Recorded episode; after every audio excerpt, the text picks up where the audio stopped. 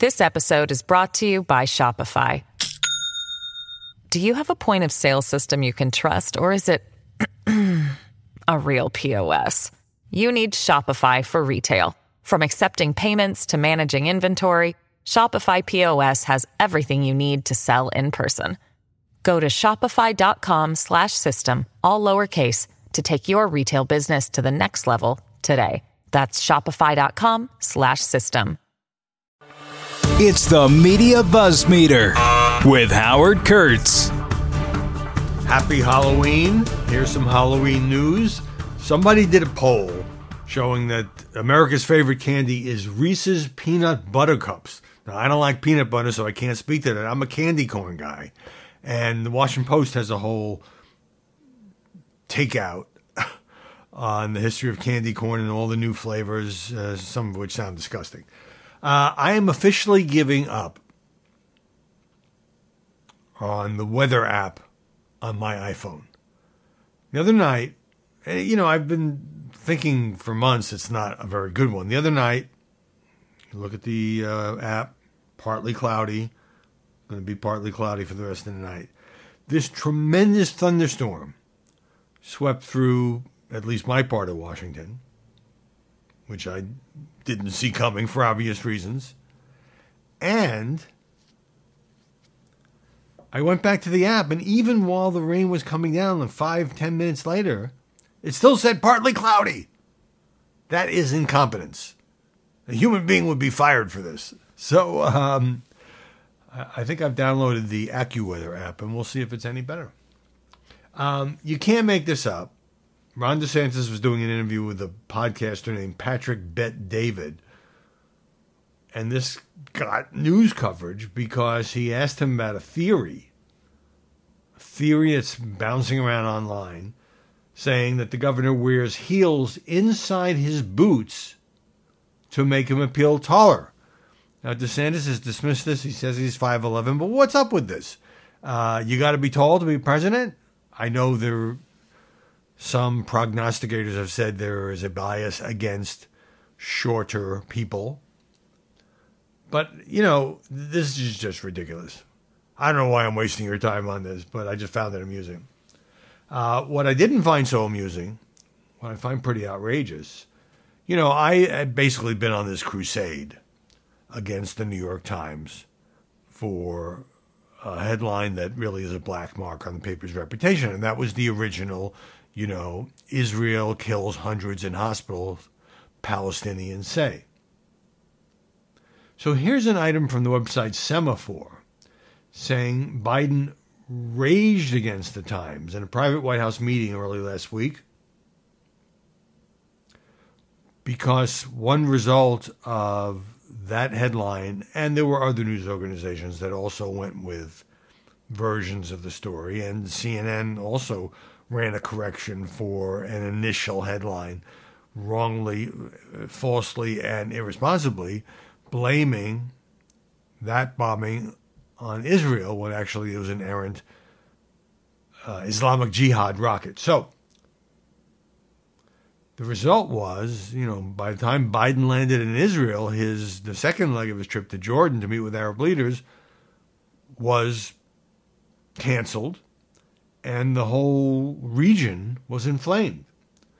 So, um, President told these executives that the headline was irresponsible and could have triggered military escalation in the Middle East. Two people briefed on the conversation told Semafor.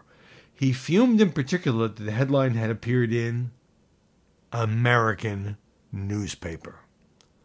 Well, so Biden and I agree on this. Uh, and the fact that the Times essentially had to apologize in an editor's note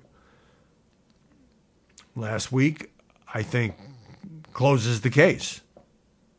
I haven't had much chance to talk about Mike Pence on the podcast here. Um, you know, it wasn't a shock when he withdrew from the presidential race. He always had a very tall mountain to climb as I discussed with him when he was on Media Buzz. I said, you know, you don't have great support in either camp. The people who hate what you did on January 6th, Trump loyalists in the Republican Party, by refusing to block the Electoral College certification of Joe Biden. And then there's the people who like what you did on January 6th, admire you, almost think you're a hero, but they look at your running on the Trump Pence record for four years. They don't like your your subservience to Donald Trump. So I think, although I'm sure Pence wanted to win, and maybe he thought he that lightning would strike, that he was he was always doomed. The day he did that on January 6th meant he would never be president. Uh, and I think he bowed out gracefully by citing the Bible. Uh, there is a time, there is a time for everything under the sun for all seasons, and then say, This is not my time. Uh, he was having trouble raising money. He was going nowhere in the polls, and he, um, the first major candidate, I would say, to hang it up. All right.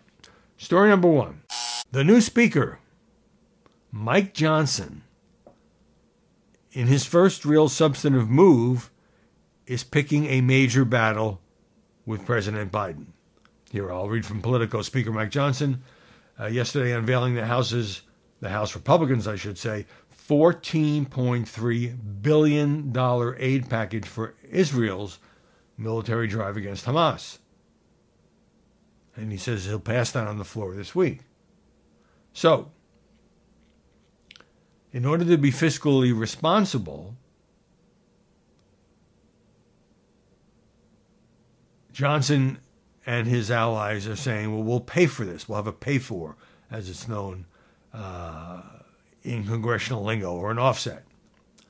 We will take away $14.3 billion from the IRS. That was part of a big Biden package. Very much um, cheered by Democrats, giving a lot of money to the IRS in order, according to the president at least, to crack down on tax cheats who make more than $400,000 a year. Republicans didn't like this. This was something they voted against. It didn't matter. It passed. So that you got that battle where the Democrats are not going to want to give up one of their hard-earned signature programs. But perhaps more important, the Mike Johnson version of the legislation contains no, zero, nada funding for military aid to Ukraine. Also badly needed because of the bloody and brutal invasion by Russia. So, Chuck Schumer um, criticized the bill, as well as the targeting of IRS funds. We believe, says the Democratic majority leader in the Senate, we believe our Democratic caucus, we should be doing all of it together Israel, Ukraine, South Pacific, etc. And obviously, a pay for like that makes it much harder to pass. Johnson says he'll discuss this with Schumer. He wants to keep the two separate, Israel and Ukraine aid. But it's not just Chuck Schumer in the Senate, it's Mitch McConnell pushing for aid to both parties. McConnell abandoning his typically cautious style when it comes to aiding Ukraine, says Politico. Shrugging off potshots at his leadership. Look, this may hurt McConnell in the Republican Party, but he's probably not going to run again. He's 81. He's had those problems with the falls and the concussion and the freezing up twice in front of journalists. So he's doing what he thinks is the right thing. Now, McConnell's public and private lobbying efforts to greenlight tens of billions of dollars in Ukraine assistance is a sharp deviation from his usual, more reserved, consensus building approach. And yesterday, uh, meeting with Ukraine's ambassador to the U.S., committing again to try to help Kiev. And He went on one of the Sunday shows to do this, which is very rare for Mitch McConnell. So maybe this is just Mike Johnson's opening position and then he'll agree to some Ukraine aid. He did seem to think it was important in one of the remarks he made a few days ago. Or maybe, you know, he wants this fight, which would mean the Democratic Senate balks and Biden. Well, the bill won't even get to Biden if the Democratic Senate won't pass it. It delays aid to Israel, and I don't think that's Johnson's intention. Washington Post says settler violence against Palestinians in the West Bank have reached record levels after the Hamas attack. B'Tselem, an Israeli human rights group, says at least seven Palestinians have been killed by Israeli settlers since the war in Gaza began. Um, and some 500 Palestinians have been driven from their homes in the West Bank. Settler groups say they're acting in self defense. President Biden said last week that attacks by extremist settlers against West Bank residents amounted to pouring gasoline on fires already burning. It has to stop, he said. They have to be held accountable. And this is uh, kind of chilling. After a settler shot and killed Bilal Salah, Israeli police at the scene asked his brother Hashem for eyewitness testimony. As he approached the Jeep, Washington Post reporters saw uniformed officers pull him aside for questions and then handcuff him. Hashem, his shirt still stained with his brother's blood, was shoved into an unmarked truck with civilian plates and driven away with a military escort. So, one spokesman for this group calling it like the Wild West now. Um, you know, it's sometimes hard to penetrate the fog of war and see who's to blame. But this seems like not a good look by the Israeli military and the settlers. New York Times President Biden, while certainly supporting Israel, he's become, along with some of his top aides, more critical of Israel's response to the terrorist attacks and the unfolding humanitarian crisis.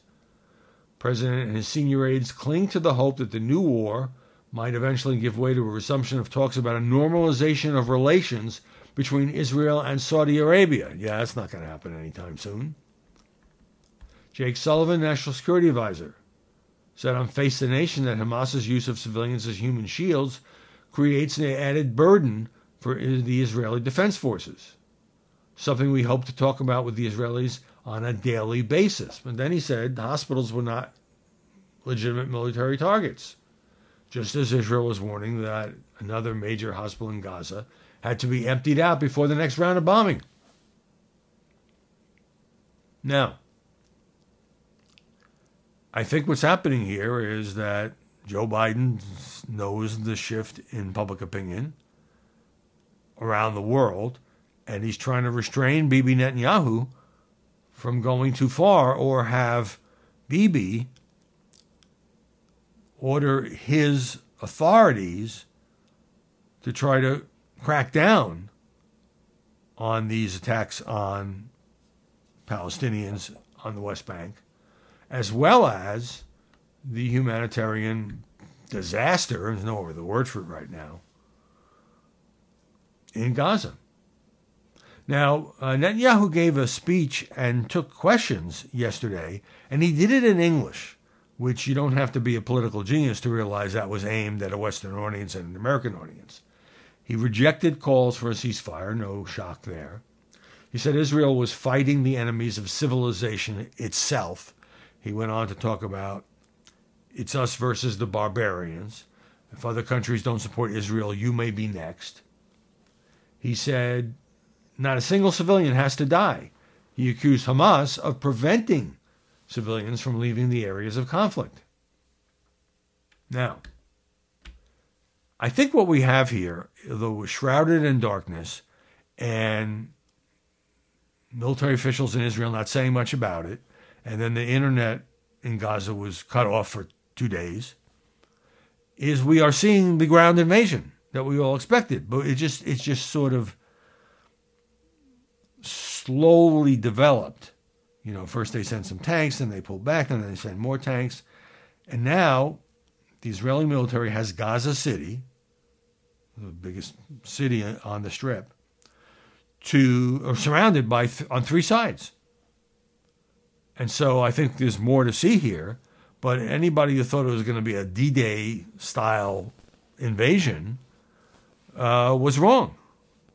The Israelis didn't want people to know that this was it. Instead, it was described as just a small scale incursion, but it's increasingly looking like that was not the case. Now, the one bit of good news coming out of the region is that Israeli soldiers uh, yesterday rescued a female soldier who was one of the hostages taken captive by Hamas. Uh, her name is Private Ori Megidish, 19 years old. She's said to be in good condition. Joint operation between the military and Israel's internal security service. Um, at the same time, and you know, this is just despicable to release videos from hostages who know that you could kill them at any moment. Released a video showing three female hostages, or that's the claim anyway. One of them speaking in Hebrew, pleading for their release, blaming Netanyahu for Hamas's attack, and calling on Netanyahu to help free the hostages. Well, take that with many, many grains of salt. By the way, at this Netanyahu presser, a reporter from Australia said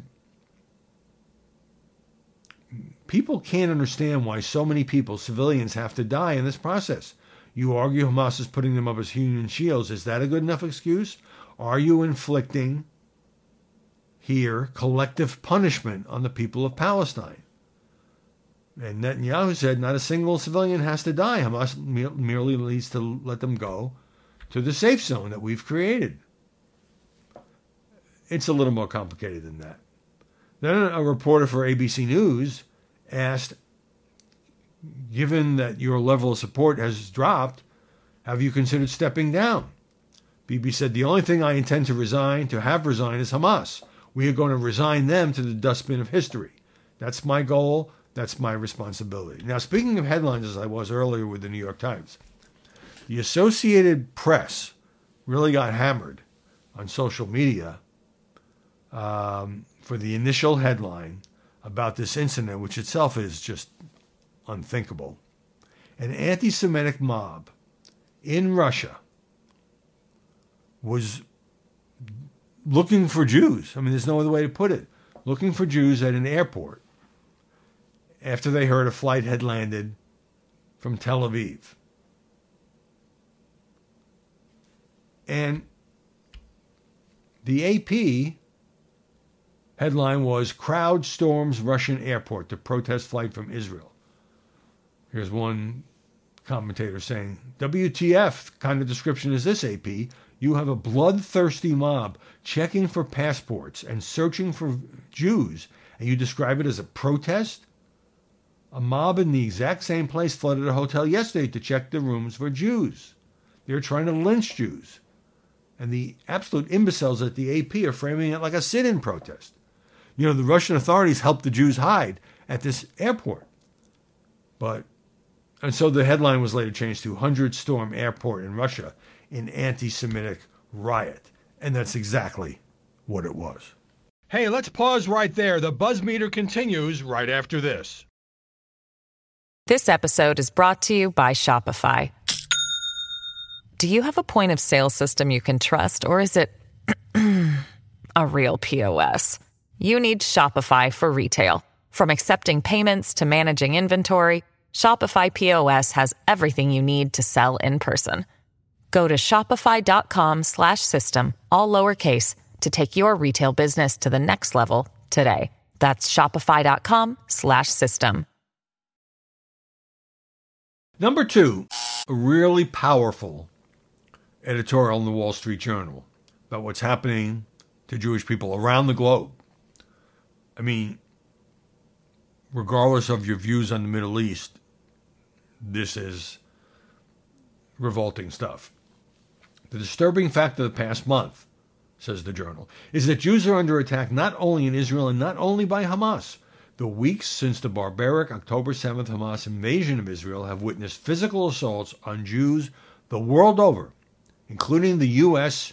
and Europe. The most, this most modern of pogroms, global, televised, politicized, demonstrates exactly what's at stake as Israel ramps up. Um, first example is what I just talked about an anti Semitic mob storming an airport in Russia. Mobs raided hotels in other parts of the country looking for Jews. Jewish Community Center, under construction in the center of yet another city, was the target of an apparent attack. Germany has witnessed a spate of anti Semitic incidents, including an attack with Molotov cocktails against a synagogue in Berlin. Some Jews found stars of David painted on their homes, an echo of the Nazi persecution. Two Jewish schools in London closed for a period over safety concerns. Some British Jews no longer feel safe wearing visible symbols of their faith. They're probably right to worry the state can't protect them. Tens of thousands of protesters in London over three successive weekends called for jihad and chanted from the river to the sea, meaning that's how all of Israel should be wiped off the map. A crowd in Sydney, Australia chanted gas the Jews. This is this is just unspeakable. I mean, it's not like they're just demonstrating, you know, on behalf of the Palestinians and they deserve their own state and so forth. Gas the Jews. Just the echoes of the Holocaust are deafening. Americans like to believe such things couldn't happen in the U.S. They have. Journal says that the ADL reported last week a 388% increase in anti Semitic incidents in a couple of weeks in October compared to a year ago. These include a car carrying individuals with Palestinian flags allegedly swerving toward a Jewish family, several alleged assaults by pro Palestinian protesters. These and too many other incidents, the paper says, to count, put the, the notion that we can distinguish anti Zionism from anti Semitism to waste. If protesters wanted to burn Israeli flags in a fit of wrong headed pique about a two state solution, that is one thing. Only anti Jewish hate can explain how synagogues, children, airports are the target of this outrage. Yet many Western intellectuals and some politicians insist on maintaining this false distinction. Uh, I don't have anything to add to that. That is uh, some tough language that, you know, I think makes a very, very persuasive case based on facts around the world. All right, story number three. This Des Moines Register poll yesterday, my column today on Fox is about this has brought Nikki Haley a lot of positive press. And I have to say, she's run a good campaign. She has uh, performed well in both the debates. And in this poll, she tied Ron DeSantis for second place in Iowa. This is the gold standard poll. Uh, they both have 16%. Everybody else down in single digits. And so you know, some of the never Trumpers are saying everybody else should pull out and let Nikki have a one on one with Donald Trump. Donald Trump's number in this poll is 43%. And he has a much higher level of extreme enthusiasm from his supporters than does either Ron DeSantis or Nikki Haley. I mean, there are other statistics you can pull out of the poll to show that DeSantis has very high positives. uh, Nikki Haley has pretty high positives. But, and, you know, some people are playing up the fact that I think it was 27% of Trump voters, people say they, at this moment, would support Donald Trump, um, are saying they're open to voting for another candidate. In other words, they haven't fully slammed the door and made up their minds. But I think that's going to be difficult. Um, I think we will see other candidates drop out soon, but not that soon. Uh, which leads me to a story about New Hampshire, actually, a column in Politico by Jonathan Martin, saying, you know, I, I've talked about this before. The DNC demoted New Hampshire from having the first in the nation primary, which happens to be required by New Hampshire law. I don't know how you pass such a law. And Biden just wanted to ignore it and have the first contest be South Carolina, where he actually sort of turned his campaign around in 2020 and went on to win the nomination and the presidency. So Biden was hoping to preempt a nuisance primary challenge that could embarrass him says this column, but that may be precisely what he's invited upon himself. New Hampshire's intransigence was entirely predictable, and Biden should have known as much. Now, the thing is, although the DNC will strip New Hampshire of any delegates if it proceeds with insisting it will hold its primary right after Iowa, uh, now there is a candidate running against Joe Biden. And that candidate is Congressman Dean Phillips. Uh, mixing the enthusiasm of a pre adolescent gazing up at a T Rex likeness and the happy warrior joy of his political hero Hubert Humphrey, Phillips from Minnesota let out back to back wows as he signed his declaration of candidacy. Uh, Martin says, I'm reliably told it was Biden himself who wanted to reorder the party's nominating calendar. Well, the president, you know, has the clout to do that. Now, it's possible that Biden's New Hampshire nuisance won't fully materialize. Phillips is clearly torn of whether to criticize the president. Oops. Um, on Friday, he veered at times, only seconds apart, between praising Biden and presenting barely veiled attacks on his age and economic record. Now, yesterday I dealt with a different column in Politico by Jack Shafer, basically saying this guy's got nothing. It's going to completely evaporate because he doesn't have an issue he's running on, like Gene McCarthy in 68, anti Vietnam War he kind of agrees with most of Biden's policies. He just basically says that he's not up to the job. You know, it's about the president being 80 years old. Um, in a speech he gave, Phillips said he loved New Hampshire and he had gone to summer camp there. Martin says, while Phillips didn't open his campaign using summer as a verb, for the wealthy heir to an alcoholic beverage fortune to try to relate to his state by recalling his youth there at a sleepaway camp is, no matter how genuine the affection, ripe for mockery and a sign he is new to this process. Plus, he's hired longtime, hard charging GOP consultant Steve Schmidt, which could really help him, but and people will say, why is a lifelong Republican and fiercely anti Trump uh, operative uh, running your campaign. So here's the dilemma. If Biden engages in New Hampshire and then Phillips gets a sizable protest vote, he loses. If Biden doesn't engage in New Hampshire, he could lose as well. And it's not about the accumulation of delegates in most of these races, it's about the perception of the state's results that shapes a campaign.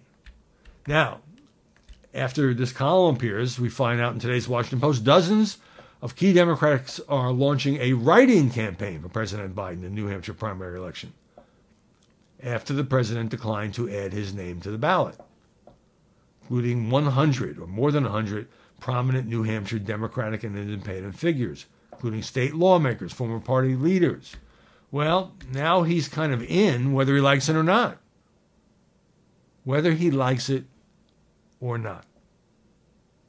By the way, I just have to read this because it's entertaining. But um, you know the the gag order in the federal case in New York against Donald Trump has been reinstated in light of some of his recent comments. Here is the former president's response on Truth Social. Not constitutional, he says in all caps. It illegally and unconstitutionally takes away the first, my First Amendment right of free speech in the middle of my camp for president, where I am leading both parties in the poll. And then he goes into this rant about his former Attorney General, Bill Barr. I call Bill Barr dumb, weak, slow moving, lethargic, gutless, and lazy, and a RINO who couldn't do the job. He just didn't want to be impeached, which the radical left lunatics were preparing to do. I was tough on him in the White House for good reason. So now this moron says about me to get even, his verbal skills are limited. Well, that's one I haven't heard before.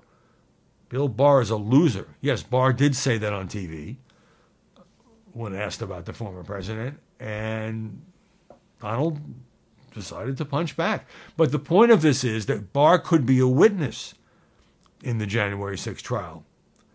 And would this be perceived by the judge in that case as potentially trying to go after a witness or intimidate a witness? Hey, let's pause right there. The buzz meter continues right after this. Oh, that was story number four, by the way. So let me get to number five, which is actually pretty important. This is about basically Silicon Valley's breakup with the news business. New York Times leads the piece by saying Campbell Brown, Facebook's top news executive, says she's leaving the company. Twitter removed headlines from its platform for stories that are posted by journalists, including me. I just type in the headline myself now, but that was just a few days later. The head of Threads, which is Instagram's attempt to compete with Twitter, said publicly, we're not going to amplify news. Even Google, the strongest partner to news organizations over the past 10 years, has become less dependable, making publishers more wary of their reliance on the search giant, and it's laid off some news employees. If it wasn't clear before, it's clear now. The major online platforms are breaking up with news. Uh, Adam Mosseri, who runs Instagram, uh, has said that hosting news on their sites can often be more trouble than it's worth because it generates polarized debates. Duh. Um, Elon Musk has expressed disdain for the mainstream press. Fact check, true. Publishers seem resigned to the idea that traffic from the big tech companies will not return to what it once was. It used to be a really important element in the number of clicks that, you know, you name it, New York Times, LA Times, USA Today, Washington Post, and lots of um, smaller papers and regional papers were getting. That's a thing of the past. Uh, according to this piece, top news sites got about 11.5% of their web traffic in the U.S. from social networks in 2020. So then it was 11%. It's still a key component. By September of this year, it's down to 6.5%. So that's unmistakable. Uh, Google's VP of News said that the company continues to put a priority on sending valuable traffic to publishers and supporting a healthy open web. Yeah. Okay, so it wasn't that long ago, 2019, Facebook introduced Facebook News to help users find news coverage from partner publications that it was paying. Twitter teamed up with the AP and Reuters to address misinformation. But all that's now ancient history. Facebook News is no longer. Since, since Elon Musk bought Twitter nearly a year ago, and by the way, it's now valued at about half uh, of what he paid, that $44 billion.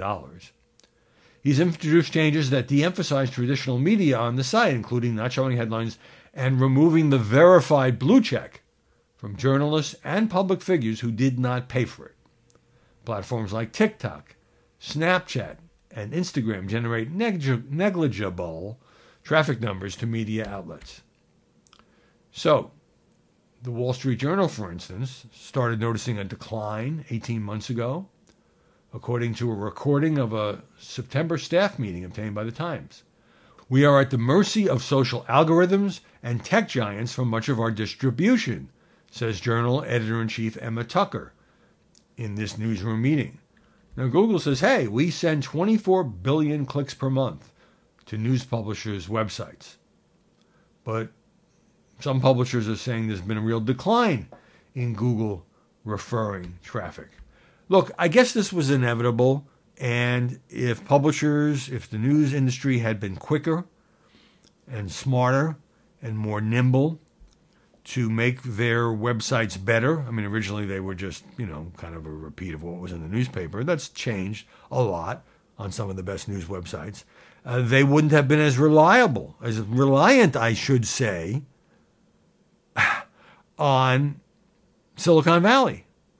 But they sort of got into bed with these tech companies.